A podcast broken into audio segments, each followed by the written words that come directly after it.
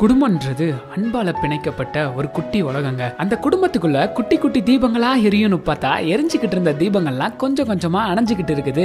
அதாங்க குடும்பத்துக்குள்ள குழப்பங்களும் சண்டைகளும் டைவர்ஸும் தான் அதிகமா நடந்துகிட்டு இருக்குது. உலகத்துல கிட்டத்தட்ட நாற்பத்தி நாலு சதவீதம் டைவர்ஸ் ரேட் இன்க்ரீஸ் ஆயிருக்குன்னா பாத்துக்கோங்களேன் அதனால இன்னைக்கு நம்ம குடும்பத்துக்குள்ள ஏன் பிரச்சனை வருது அப்படின்னும் அதை புரிஞ்சுக்கிட்டு அந்த பிரச்சனைக்கு நீங்களாகவே எப்படி ஒரு முடிவு கட்டலாம் அப்படின்றதையும் நம்ம இப்ப பார்க்க போறோம். ஸோ ஃபர்ஸ்ட் ஏன் பிரச்சனை வருது அப்படின்னு பார்த்தா சண்டையில் கிளியாத சட்டை எங்கெங்க இருக்குது? அதே மாதிரி தான் பிரச்சனை இல்லாத குடும்பம் எங்கெங்க இருக்குது?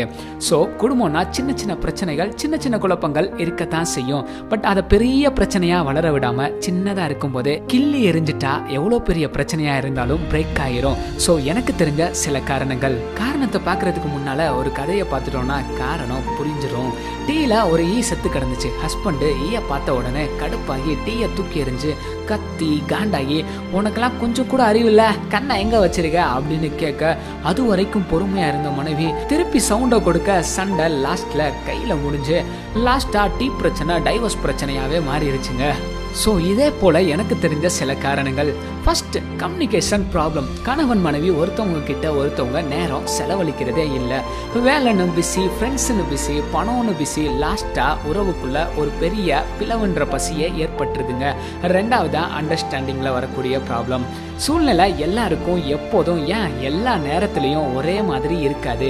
சூழ்நிலைக்கு ஏற்ப ஒருத்தவங்க மற்றவங்கள புரிஞ்சுக்கிறாதனால சின்னோன்னு பலூனை ஊதி பெருசாக மாற்றிடுறோம் மூணாவதா ஈகோ ப்ராப்ளம் இவன் சொல்லி நான் கேட்கணுமா அப்படின்னு மனைவியும் இவன்லாம் ஒரு ஆளு அஞ்சு ரூபா தாளு அப்படின்னு கணவனும் ஒருத்தருக்கு ஒருத்தர் விட்டு கொடுக்காதனால தான் இங்க பிரச்சனை வருதுங்க. நாலாவதா எமோஷனல் ப்ராப்ளம் திடீர்னு ஏண்டியா உனக்கெல்லாம் அறிவே இல்லை? அப்படின்னு கோபத்துல கணவனோ மனைவியோ ஏதாச்சும் வார்த்தையை விடுறதுனால அப்புறம் கணவன் கையை நீட்டுறதுனால பிரச்சனைகளை இங்க பிரியாணி போட்டு வளர்க்குறோம்னா பார்த்துக்கோங்களேன். அஞ்சாவதா ராங் டிசிஷனால வரக்கூடிய ப்ராப்ளம் டிவியில் ஒரு தள்ளுபடின்னு ஒரு விளம்பரம் வந்தால் போதும். அந்த விளம்பரம் முடியறதுக்குள்ள அந்த கடையில் போய் அந்த பொருளை வாங்கலாட்டினா பாப்பா மனசே அப்படியே படபடான்னு அடிச்சிரும். ஸோ ஆசையினால அவசரத்தினால தேவையில்லாத முடிவுகளை எடுக்கிறதுனால பிரச்சனைகள் இங்கே வருதுங்க. ஆறாவதா திங்கிங்கில் வரக்கூடிய ப்ராப்ளம் அதாவது கல்யாணம் முடிச்சிட்டோமே நாம எல்லாம் இனிமேல் ஒரே குடும்பம்ன்ற நினைப்பே இருக்காது. அவங்க அம்மாவுக்கு வேற வேலையே இல்லை அப்படின்னு மனைவியும் அவங்க அப்பன் அப்படி என்னத்தை தான் கொடுத்துட்டாரு பேசுறதுக்கு அப்படின்னு கணவனும் பேசுறதுனால ஒருவேளை இவங்களுக்கு கல்யாணமே முடியலையோ? அப்படின்ற டவுட்டு எனக்கே ரொம்ப நாளாக இருக்குதுன்னா பார்த்துக்கோங்களேன். ஏழாவதா? சந்தேகத்தினால வரக்கூடிய பிரச்சனைகள். கணவன் வீட்டுக்கு கொஞ்சம் லேட்டாக வந்துட்டா போதும். மனைவி கணவனை சந்தேகப்படுறதும் மனைவி ஃபோனில் கொஞ்சம் சிரித்து பேசிட்டா போதும். கணவன் மனைவியை சந்தேகப்படுறதும் மனசுக்குள்ளேயே வச்சுக்கிட்டு கேட்காமலேயே பல வருஷமா கெட்ட விதைகளை புதைச்சு வைக்கிறதுனால அது ஒரு நாள் பெரிய கலையாகத்தான் மாறப்போகுது. ஸோ இவ்வளோ பிரச்சனையும் உங்ககிட்ட இருந்து தான் ஸ்டார்ட் ஆச்சுன்னா முடிவும். அதாவது தீர்வும் உங்ககிட்ட தாங்க இருக்கும்.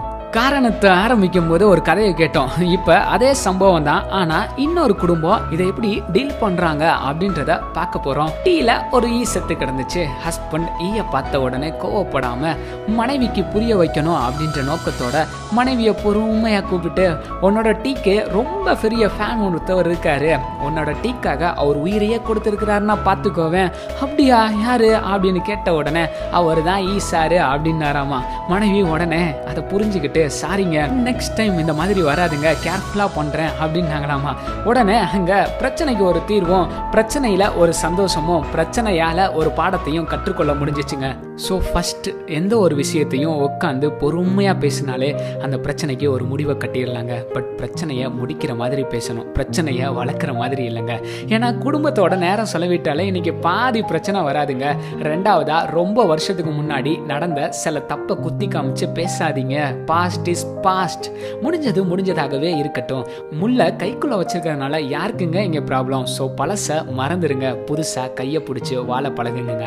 தேர்ட் ஒன் மூணாவதாக கணவன் மனைவிக்கு வரக்கூடிய சில உடல் சார்ந்த மனம் சார்ந்த பிரச்சனையின் போது ஒரு அப்பாவை போலவும் அதே நேரத்தில் மனைவி கணவனுக்கு வரக்கூடிய தொழில் சார்ந்த குடும்பம் சார்ந்த பிரச்சனைகளப்ப ஒரு தாயை போலவும் ஒருத்தவங்க மற்றவங்களோட சூழ்நிலையை புரிஞ்சுக்கிட்டு வாழ்ந்தா வாழ்க்கை ஸ்மூத்தாக போகும்.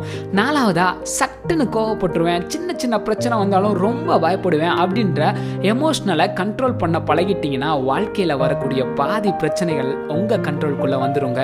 அஞ்சாவதா பிள்ளைங்களை எந்த ஸ்கூல்ல சேர்க்கலாம்? மனைவி வேலைக்கு போகலாமா? போக வேணாமா? இப்படின்ற சின்ன சின்ன முடிவுகள்ல இருந்து பெரிய முடிவுகள் வரைக்கும் ரெண்டு பேரும் ஒருத்தவங்க கிட்ட ஒருத்தவங்க பேசி எது நல்லது எது இப்போதைக்கு வேணாம்னு முடிவெடுத்தா பிரச்சனைகளுக்கு ஒரு ஃபுல் ஸ்டாப்பே வைக்கலாம். ஆறாவதா? நான் எட்டு மணிக்கெல்லாம் வந்துடுவேன் ரெண்டு பேரும் சேர்ந்து வெளியே ஷாப்பிங் போகலாம் அப்படின்ற சின்ன சின்ன வாக்குறுதிகள்ல இருந்து அடுத்த வருஷத்துக்குள்ள உனக்கு நான் இதை வாங்கி தந்துடுவேன் கண்டிப்பாக இதை கொடுத்துருவேன் அப்படின்ற வாக்குறுதிகளை செய்ய முடியலை அப்படின்னு தெரிஞ்சிச்சுன்னா தயவு செய்து கொடுக்காதீங்க. அதை அவாய்ட் பண்ணுங்க. ஏழாவதா சந்தேகம் முன்வாசல் வழியாக வந்தால் சந்தோஷம் பின்வாசல் வழியாக போயிடும்னு சொல்லுவாங்கங்க. இன்றைக்கும் கணவன் மனைவியையும் மனைவி கணவனையும் நூறு சதவீதம் நேசிக்க பழகுங்க சந்தேகன்ற கதவை திறந்து வச்சிருந்தா பிரச்சனைன்ற நாய் வீட்டுக்குள்ளே வரத்தான் செய்யும். சின்ன டவுட் வருதா உடனே கூப்பிட்டு கேளுங்க அப்படியே ஒரு முடிவும் தெரிஞ்சிடும் ஸோ சந்தேகத்தை ஆற போட்டு வைக்க வேணாம். முக்கியமாக மனைவியை மட்டும் தட்டி பேசாதீங்கங்க. ஏன்னா உங்களுக்காகத்தான் அவங்க தான் வாழ்ந்த தனக்கென்று வாழ்ந்த குடும்பத்தை மொத்தமாக விட்டுட்டு உங்களுக்காகவும் உங்களோட குடும்பத்துக்காகவும் வராங்கங்க. ஸோ அவங்கள அன்பாக பார்த்துக்கிற வேண்டிய முழு பொறுப்பும் கணவனாகிய உங்ககிட்ட தான் இருக்குது. ஏன்னா நல்ல மனைவி அமைவதெல்லாம் இறைவன் கொடுத்த வரம். கணவன் உங்களோட அப்பா அம்மா கிட்ட மனைவியை பற்றி பெருமையாக பேச ஆரம்பிங்க குறை சொல்லாதீங்க உப்பு கூடிருச்சு உரப்பு அதிகமாயிருச்சு அப்படின்னு குறை சொல்லாமல் கோபப்படாமல் அன்பா புரியிற வண்ணத்தில் அவங்க கிட்ட சொல்லுங்க மனைவிக்கு வீட்டு வேலையில் ஹெல்ப் பண்ணுங்க கணவன் நான் ஆம்பளை நான்லாம் வேலை பார்க்க கூடாது அப்படின்ற ஆணவத்துல இருக்காதீங்க ரெண்டு பேரும் ஒருத்தவங்க ஒருத்தவங்க பாராட்டிக்கிற ஆரம்பிங்க அப்பப்ப சின்னதா சர்ப்ரைஸா கிஃப்ட் கொடுங்க முடிவா வாழ்க்கை குடும்பம் அப்படின்றதன்றான நோக்கமே சந்தோஷமா வாழ்றதுக்காக தான். பட் இன்னைக்கு நம்ம ஒருத்தர் மேல ஒருத்தர் பொறாமப்பட்டு விட்டு கொடுக்காம நம்பாம வாழ்றதுனால தான் சந்தோஷமா வாழ முடியலைங்க. கணவன் மனைவிக்கு பிடிக்காத விஷயங்களையும் மனைவி கணவனுக்கு பிடிக்காத விஷயங்களையும் தூக்கி எறிஞ்சிட்டு ஒருத்தவங்க மற்றவங்களுக்காக வாழ பழகிட்டோம் பழகிட்டோம்னா வாழ்க்கை முழுசும் ஒரே சந்தோஷம் தாங்க பைபிள் சொல்லுது கணவன் மனைவியை அதிகமாக நேசியுங்க. மனைவி கணவனை அன்பு கூறுங்க கீழ்ப்படிதலோட. பிள்ளைகளை நல்ல பிள்ளைகளாக கத்தருக்கு கீழ்ப்படுகின்ற பிள்ளைகளாக வளர்க்க ஆரம்பிங்க. இப்படி வாழ்ந்தால் குடும்பத்துக்குள்ளே குட்டி குட்டி தீபங்களாக எரிய ஆரம்பிக்கும்.